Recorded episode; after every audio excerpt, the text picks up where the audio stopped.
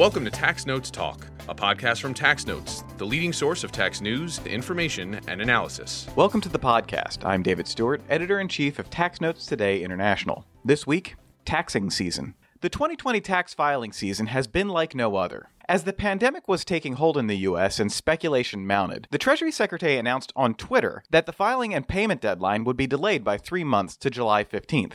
This hasn't been the only major change for tax practitioners. In addition to a longer tax season, practitioners have fielded questions from taxpayers about the new coronavirus legislation and faced an ever changing landscape of guidance. Here to discuss this year's unique tax season is Tax Notes reporter Jonathan Curry. Jonathan, welcome back to the podcast. Thanks, Dave. It's always a pleasure to be here. All right, first off, did you take advantage of the longer deadline? Yeah, to an extent. So I managed to wait until June before I finally caved and just filed.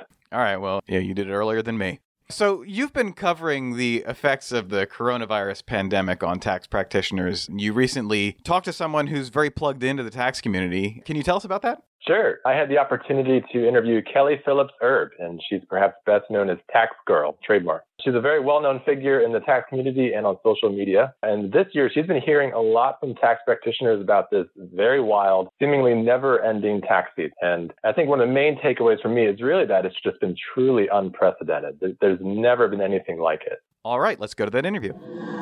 Kelly, thank you so much for joining us today. It's a real pleasure to have you on the podcast. Thank you for having me. How does this filing season compare to previous years? I mean, I'm sure there's absolutely nothing to say here. Everything's gone perfectly fine. Is that right? I was actually going to say it's actually the opposite. It's unlike anything I've ever seen before. There's always uh, little glitches or things that happens. There's always something happening in some part of the country. It's really unusual for everything to be happening at the same time. So definitely out of the ordinary.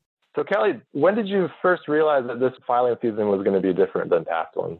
I think we all kind of knew early in March when I'm in the Northeast. So I'll go ahead and put that out there because I think that our experience may be a little different timing wise compared to what was going on in other parts of the country. But in the Northeast, I think people started to get nervous about COVID. And I heard more and more folks say around spring break that maybe they weren't going to come back to their offices, which is unusual in and of itself. And then there started to be more and more conversations on social about the economy slowing down and what does this all mean. And I think even before we heard Treasury or the IRS make announcements, we were already hearing from our clients and taxpayers that things were a little out of the ordinary. Some of the VITA sites were closing down, and because it was not a coordinated closure in the beginning, it was sort of by area. So I was beginning to get a lot of emails. But when I knew that things were really, really going to be different was after the CARES Act was passed and we heard about stimulus those checks. But before the IRS had actually offered any guidance on those checks, I started getting emails. And I get a lot of emails from readers, but the sheer volume of emails really shocked me. I think early on, within a couple weeks, I think I had over 2,000 emails just regarding stimulus checks.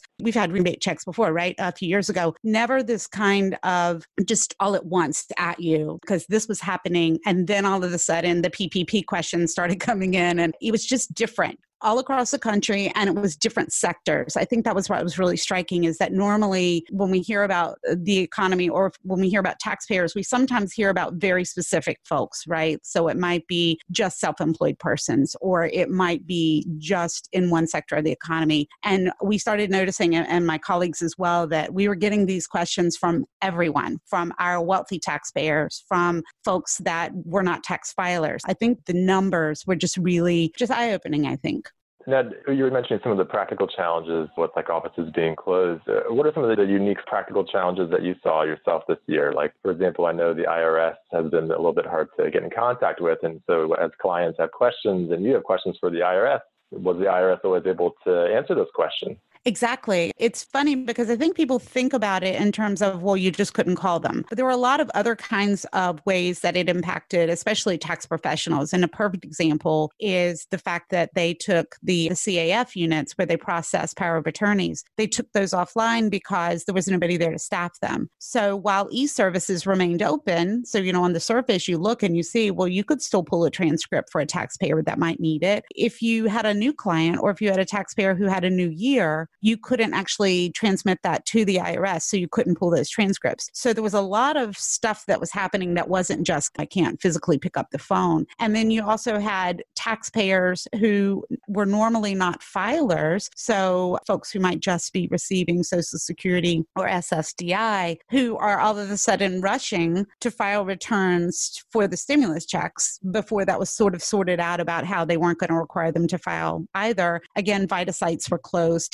TCE sites were closed. So a lot of tax professionals were getting calls from folks looking to file, but these are people who aren't used to paying a professional to do their returns. So you had this weird uh, kind of in between of your phones are ringing from new clients potentially at the same time that you can't ask questions at the IRS. We couldn't get through to PPS, which is the practitioner line. You couldn't get through to, uh, as I mentioned, make sure that the powers of attorneys were online. We were still getting notices. So taxpayers were still getting liens and levy notices, even though those were supposed to have stopped. They didn't stop initially. And taxpayers were panicking because if you get a notice that says that they're about to seize your bank account and you call someone and they say, I'm sorry, I can't ask the IRS to stop it, that caused a sense of panic. So it was just, again, especially in the beginning, a little chaotic. I think once we got used to it, people started adapting and you started advising clients differently. And then the IRS, I think, became much more vocal about what was happening and issuing notices. I think they were slow to roll out some of that guidance. I know that was a kind of a criticism early on, but now they've been pretty good about keeping you apprised of what's going on. So I think as people got used to going to the website or whatever, it was different. But early on, it was a lot of folks who didn't know what was happening and tax professionals who weren't able to tell those folks what were happening.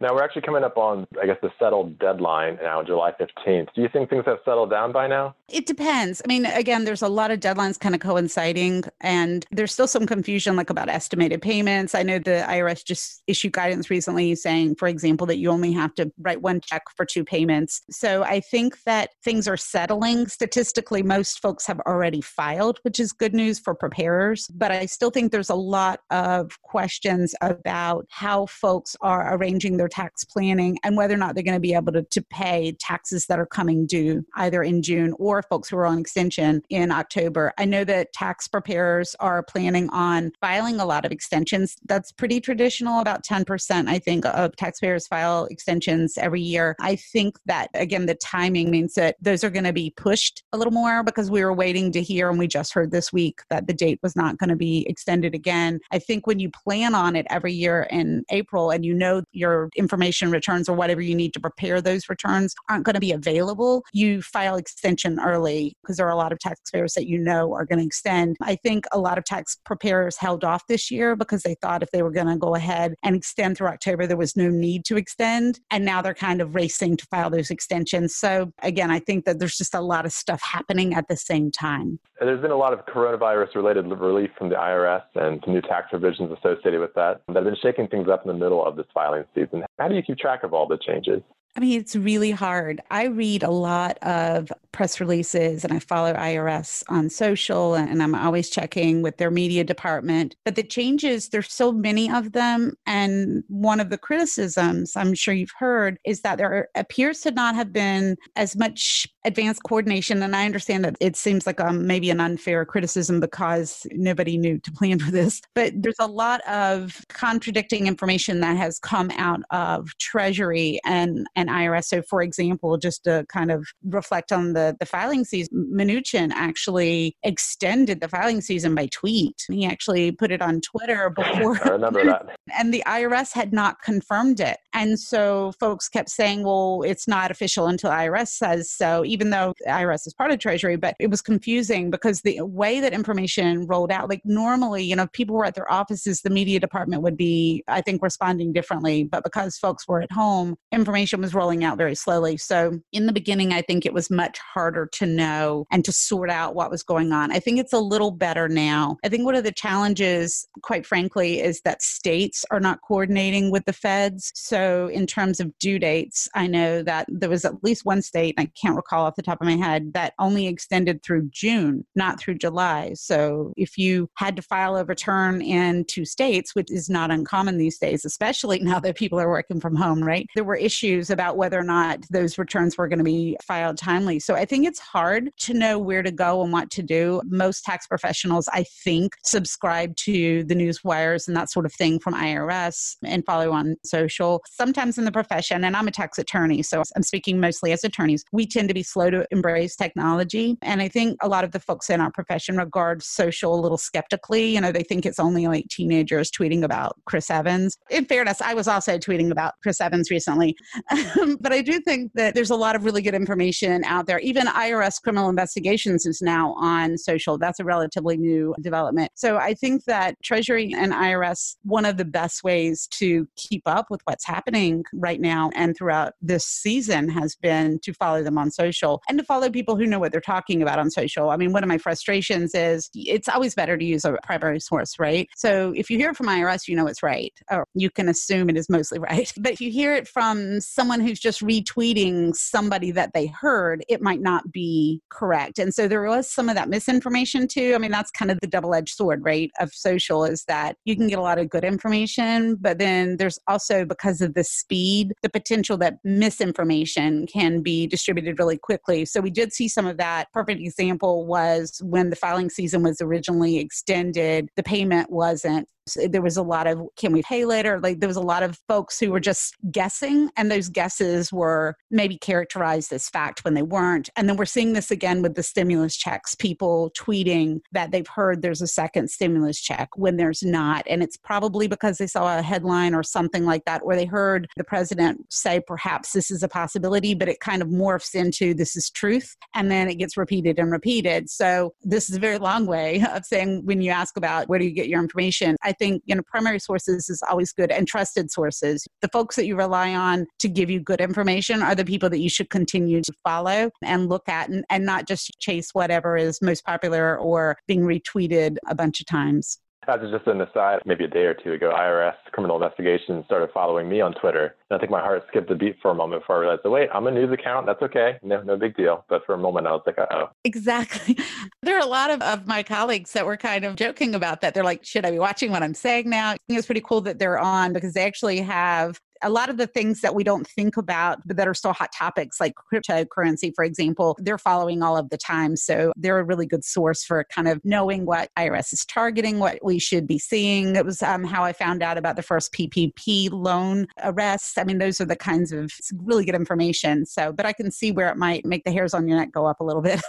kind of feels like somebody's watching you, right? I wrote an article back in mid April about how the filing season was going at the time. And at that time, quite a few people told me that what was really keeping them busy was that they were working on PPP loan applications and other CARES Act provisions, but it was primarily PPP at the time, and they were not working on tax returns. It's been more than two months since then. What's been your experience being plugged into the tax community? What have you sort of seen people doing if they're not doing tax returns? Yeah, I think I think it well first of all it definitely has been keeping folks busy, but I also think it's exhausting them because in a traditional season, you would be done in April and then most tax folks that I know take some time off and then you kind of gear up for the second wave, which is working on your extensions, that sort of thing. And that didn't happen of course this year, but the weird thing is because most people anticipated that we wouldn't be extended until we were, I do think that around March to April people were still working on returns, right? And then when became apparent that that the date was going to be pushed off, they didn't need to make those a priority anymore. But then you did have those PPP and those EIDL loans that folks had questions about, and so tax professionals became busy again, just working on those, helping taxpayers process them, figure out if you needed them, and then of course when those were over, now you have the forgiveness applications, and now you have July 15, right? So there wasn't any break, and of course once all of this is done, you're gonna I, I was going to say ease right into, but that's not really a, uh, accurate, I guess. You're going to keep dragging into extension season. So there really hasn't been much of a break. And then, even more complicating matters, you see that IRS just announced about their, their backlog. So you're also going to have traditionally correspondence season was June and July. That didn't happen, but now it's going to be pushed off a little bit more. And it just seems like everything is just being squished all together. But those PPP loans did require an extraordinary amount of time. And I think think what a lot of folks who aren't in the profession don't maybe as, an, as a parent is that some of those questions feel like they should be easy questions, especially stuff like the payroll tax. Notwithstanding the confusing guidance and the ever changing guidance, a lot of the folks who needed the money the most were the folks who didn't have their records in the best condition. So you did have, and this was something my colleagues were joking that we're all payroll tax experts now, but you had people who had been filing their own payroll tax returns, maybe not using a company, and now they were kind of throwing them on the desk and saying, How do I make sense of this? Or I don't know how I was supposed to pay myself as an S corporation. I don't think I did it right. What does that mean now? And so you had a lot of handholding and folks having to do explanations that wasn't even directly tied to the application. It was more educating taxpayers. And that's also really uh, time consuming. So again, I think it's really easy to say, I did a PPP application. It was a couple hours work. I think that's a misnomer because there's a lot of backstory that accompanies that. People did not show up in offices with pristine records and say, Here, I just need to fill out this application. I think tax preparers and tax professionals were tasked with cleaning up a lot of records and kind of reconstructing a lot of records. And it was a lot of work. Now, the PPP loan was initially just an eight week thing. Program now it's been extended a little bit further. And so I know back in March and April, that was sort of taking up a lot of tax professionals' time. Is it still sort of dominating a lot of their workloads right now, or do you think it's kind of settled a little bit? I think it still is dominating workloads. And I think that's because the guidance has changed. I think that we've been having some tax pro virtual happy hours on Zoom and kind of discussing issues that professionals are seeing regularly. And I do think that even they extended the forgiveness application time period. They changed the rules about deductions. There's been a lot of things that have either changed the nature or changed the timing that have kept tax professionals really busy. Again, I don't think it was a straightforward, let me fill out something and I'm done. We're still trying to understand guidance. There's still entire Twitter threads dedicated to what's an FTE. I think there are a lot of gray areas that folks are still trying to sort out. And, you know, we just got guidance again last week. It's not like there was guidance that was released released in March or April, and then we've just been working through it. We keep joking, who knows what a final interim rule is?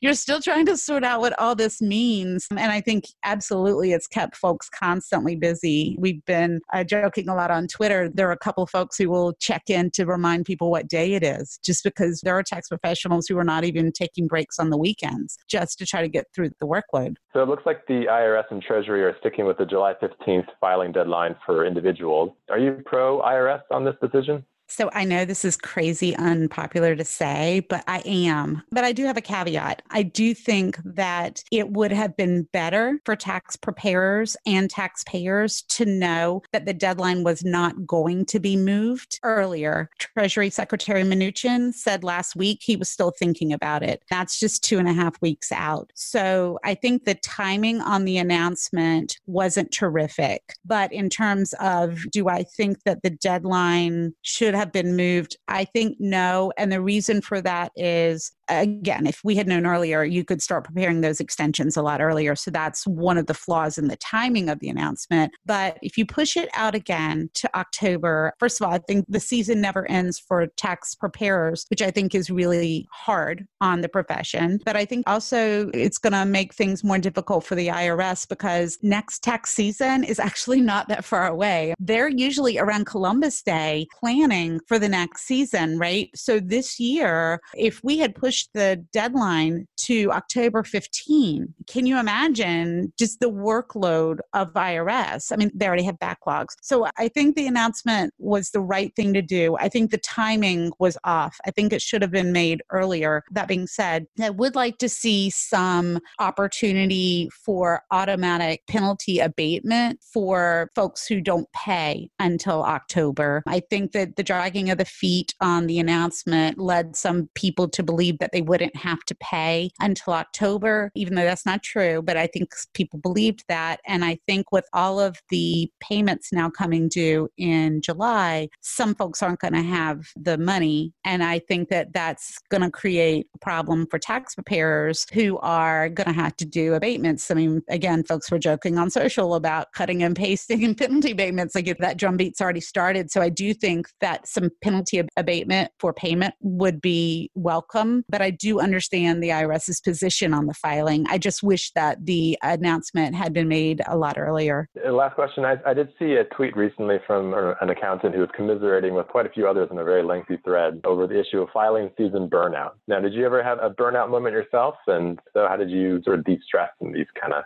unprecedented time. Oh, yeah. I'm surprised that more tax professionals really aren't being burnt out. And I will say that it's not just the sheer load of work. I think that there's a little bit of projection that's happening with tax professionals that's really painful and stressful. And what I mean by that is a lot of us, when we work with our clients, we're not doing a five minute data entry. Like these are folks we've known for years. These are people that we understand their businesses. We see them yearly. And now these are the folks who are calling us and telling us that they're going to have to close down their business. They're going to have to fire their best employees. There's a lot of economic hurt in the country right now. And tax professionals, we've become listeners because we're the ones who see the numbers. We're sometimes the ones ones who have to deliver the bad news. And I think it's been really hard. I can tell you personally, when I was joking about the emails earlier, I ended up getting over 7,000 emails over the course of this, especially the stimulus check run. And so many of them were just stories that were hard to read about people who only had $30 left in the bank because they had been laid off, seniors who relied on charities to bring them food and other things normally, and they weren't getting that because of the shutdown. There was just a lot people telling me stories about how they started their businesses last year and now they're closing their doors and it's really hard to say goodbye to a dream. And I think that tax professionals, in addition to doing all the work, we've heard these stories constantly from months. I mean, Congress hears them occasionally in those hearings. I don't think they understand what it's like to hear that every week. So when you talk about stress and you talk about overload, it's not just the hours, it's the personal nature of the job, I think it's hard. I don't know how to articulate it in the way that I want to because it's really hard to explain. When someone calls and tells you that they have a problem, you want to fix it. And part of my job is as a tax attorney is I'm a fixer, right? So when someone calls and tells me something that I can't fix, it's really hard. And there have been nights when I've told my husband like I need to sit here right now and I need for the kids to not be here for a minute because I have to think. And it's hard to just kind of process all of the stories that people have told you and know that there's not a lot that you can do. And, and folks are begging you for, you know, are we going to have a second stimulus check? Where is my EIDL advance? What do I do if I don't get the PPP loan? And those are really tough questions. So I think there has been an inordinate amount of stress. And again, not just related to workload, but just the substance of what we've been kind of facing. All the economic downturn is, I think, we've really seen it and felt it in our profession a lot more than maybe other folks have. And I think that is kind of contributing to some serious burnout. And I actually was talking to Gina Cho. She's an attorney who deals with meditation and self care. And she and I were talking about this. We actually talked about it quite a bit last week. And I was saying, like, I do think that this is something that we're not taking a moment for ourselves because we've just been kind of dedicating ourselves to our clients. And I do think that's not a good thing. Like, I'm hopeful that this July 15 deadline will kind of signal to folks that there's a little bit of a break coming and maybe we'll all kind of take time to take care of ourselves. I was just going to say, if you know me, you know that I'm usually a really optimistic person, which is why I think this is particularly hard to say because it's been hard to live, right? So, and I hate to sound kind of down because, you know, I think we all love what we do. I don't want it to sound like I'm complaining. I think it's hard. Yeah, no, I've been seeing that all over Twitter. Lots of people sharing this, their experience. It's been hard to see. Well, that does it for my questions. Kelly, thank you so much for taking time to talk with us today. Thank you for having me. I appreciate it. And now, coming attractions. Each week we highlight new and interesting commentary in our magazines. Joining me now from her home is Content and Acquisitions Manager Faye McRae. Faye, what will you have for us? Thank you, Dave. In Tax Notes Federal, Jennifer Ray and Katie Furmeyer examine the tax consequences that can arise when a partner receives an allocation of excess business income expense and then engages in a transaction regarding partnership interest. Helen Chang and Stephen Chidester consider how an exempt organization should classify its separate unrelated trades or businesses. In Tax Notes International, Andrew Hughes discusses how to handle coronavirus related service expenses in an intercompany context. Steven Dean discusses the impact of racial diversity on U.S. international tax policy. And on the opinions page, Martin Sullivan points to how the South Korean government builds taxpayer morale by enlisting the support of its nation's superstars. And now, for a closer look at what's new and noteworthy in our magazines, here is Tax Notes State Editor in Chief, Jan Rausch Zender. Thank you, Faye. I'm excited to have Tax Notes State columnist Robert Plattner join us. Robert is the former Deputy Commissioner for Tax Policy in the New York State Department of Taxation and Finance, and now serves as a senior advisor to the chair of the State Senate Finance Committee. He's joining us by phone to discuss his recent article, The Commerce Clause Strikes Back. Welcome, Robert. Glad to be here. Thank you very much for having me. Oh, thank you so much. This is a real pleasure. This article is the second of a two part series. Can you tell us a little bit about this series? Sure, I'd be glad to. Let me just give you a few background facts that will help make things sensible when I take the next step. So, I've been critical of business tax incentives for a very long time, actually since the mid 80s, which would mean that I was onto the issue in junior high school, very precocious. And when it comes to in tax incentives being unconstitutional, I've felt that many of these tax incentives are unconstitutional for well over 20 years.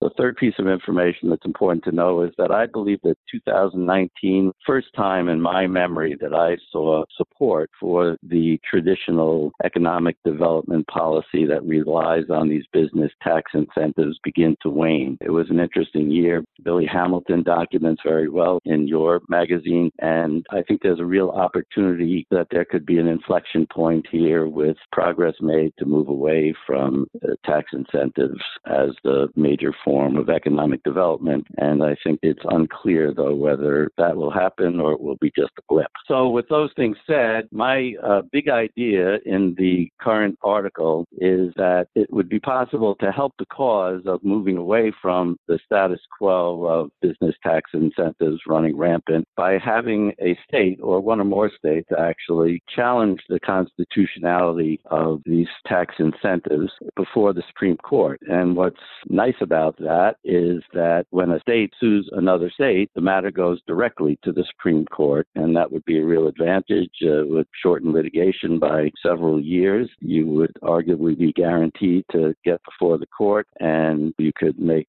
policy quickly and relatively inexpensively. I'm convinced that the correct answer on the constitutional issue that most of these are in fact unconstitutional, and I'm also convinced on the policy side that the framers of the Constitution would very much favor the court coming down on the side of the Commerce Clause here, that what the states do through subsidies rather than tariffs is really uh, just the flip side of protectionist behavior that undermines the national market and was exactly what the Commerce Clause was intended to prevent. So I'm anxious to see if we can get some governors to sign up, but that's one of the hurdles we'll face. If in fact we can make this happen, it wouldn't render every incentive unconstitutional automatically. It's hard to say exactly what the precise impact would be, but I think it's safe to say that it would certainly undermine the current status quo and strengthen the hand of those who are looking to move away from the current way of doing business. Now, one of the issues that's interesting and a little bit problematic is that a challenge by one state against another, as I noted, has original jurisdiction in the Supreme Court and also under congressional law has exclusive jurisdiction. But unfortunately, the court has also said that their jurisdiction is discretionary. So we could take all of the measures I've taken, get to the Supreme Court, have a strong case, and for whatever reason or no good reason, they could just choose to say they're not interested. And that to me would seem to be a risk because back in 2006, when there was a case called Cuno that was decided on the merits up through the circuit court, when it got to the Supreme Court, they decided that there was no standing and so overturned the case. We never got a an affirmative decision on the constitutionality of the credit, and things have stayed that way for it's now 14 years since Cuno. And I would argue that that was a very political decision by the court. That at that time, the business community, the unions, the governors, they were all in favor of this economic war among the states. Nobody wanted it to go away except for me and a handful of policy wonks trying to tell the states to do something they really didn't want to do. And it made sense that the court found sort of a way not to rule on the merits. So that's where things will stand now is that with any luck, there will be at least some further discussion of the issue, whether there'll be any interest among governors in actually signing up for case. Whether the case would get heard by the court is iffy, but it's a service to put the issue out there, to put the thought out there. It's not one I'd heard before. And so to see whether it has legs or it kind of falls on its face. But I'm optimistic that other readers can maybe improve on it. And it is one of the big issues that plagued, I would say, state tax systems for as long as I've been around, which is this real misuse of the systems to try to attract jobs to their state in ways that have been proven ineffective but are very attractive politically and just so have persisted for decade after decade. And that's about what I have to say. Thank you, Robert. I certainly believe it has legs. Um, very interesting and certainly a must read. Why don't you let us know what inspired you to write this series? Well, I definitely have a strong interest in getting a constitutional decision on credits before I retire from the business. As I said, it's been a long time that I've held this position. It seems to me just wrong somehow that there are literally hundreds of laws on the books in the different states that I think are unconstitutional and having a tremendous on state tax systems and the way policy is done. So separate from the fact that I would like to see policy improve, I just also, as a constitutional lawyer with a real interest, would like to see a decision. And of course, I'd like to see it go the way that I think about it. So that's something. In terms of the making the connection to perhaps have a case brought directly before the Supreme Court, there's a case called Maryland versus Louisiana from back, I believe, 1971, where nine states sued Louisiana over something called the first use tax. And the court did take the case as a matter of original jurisdiction, did rule that Louisiana's tax was unconstitutional, declared it unconstitutional as violating the Commerce Clause. And so I, I knew that was out there. And if we're lucky, maybe we can get nine states to be plaintiffs in this case. Would you share with our audience where they can find you online? Sure. I don't have a website. I do have a site on LinkedIn where if you're on LinkedIn, you can find me. And I do have a Gmail email account, which I'm happy to share. It's R, like in Robert, dot D, like in David, dot Plattner, P L A T T N E R, dot com. And I'm semi retired and have the time to have interesting conversations with folks about tax issues. And so I welcome hearing from them and find that there's often a lot to learn from exchanging with other other people with similar interests. So that would be great to hear from people, particularly if they've read my articles and have constructive comments to make. Thank you so much for chatting with us today, Robert. You can find Robert's article online at taxnotes.com. And be sure to subscribe to our YouTube channel, Tax Analysts, for in depth discussions on what's new and noteworthy in tax notes. Again, that's Tax Analyst with an S. Back to you, Dave. You can read all that and a lot more in the pages of Tax Notes Federal, State, and International. That's it for this week. You can follow me online at TaxStew, that's S T E W, and be sure to follow at Tax Notes for all things tax. If you have any comments, questions, or suggestions for a future episode, you can email us at podcast at taxanalyst.org. And as always, if you like what we're doing here, please leave a rating or review wherever you download this podcast. We'll be back next week with another episode of Tax Notes Talk. Tax Notes Talk is a production of Tax Notes. You can learn more about us by visiting www.taxnotes.com/podcast. When major media wants the straight story, they turn to Tax Notes. Thank you for listening, and join us again for another edition of Tax Notes Talk. Tax Analysts Inc. does not provide tax advice or tax preparation services. Nothing in the podcast constitutes legal, accounting, or tax advice. A full disclaimer is included in the transcript.